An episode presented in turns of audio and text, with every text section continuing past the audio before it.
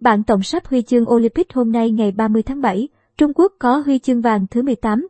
Bảng tổng sắp huy chương Olympic 2020 cập nhật liên tục bảng xếp hạng huy chương Olympic Tokyo 2020. Nhanh và chính xác, xem trực tiếp các môn thể thao tại Olympic 2020. Tính hết ngày thi đấu thứ 6 của Olympic Tokyo 2020, đoàn Trung Quốc đang tạm dẫn đầu trên bảng tổng sắp huy chương với 15 huy chương vàng. Đoàn chủ nhà Nhật Bản dù cùng có 15 huy chương vàng nhưng kém về số huy chương bạc. Đoàn thể thao Mỹ xếp thứ 3 với 14 huy chương vàng. Trong top 10 còn có các đoàn Olympic Nga, Úc, Anh, Hàn Quốc. Trong ngày thi đấu hôm nay, ngày 30 tháng 7, có tổng cộng 21 bộ huân chương được trao trong ngày hôm nay.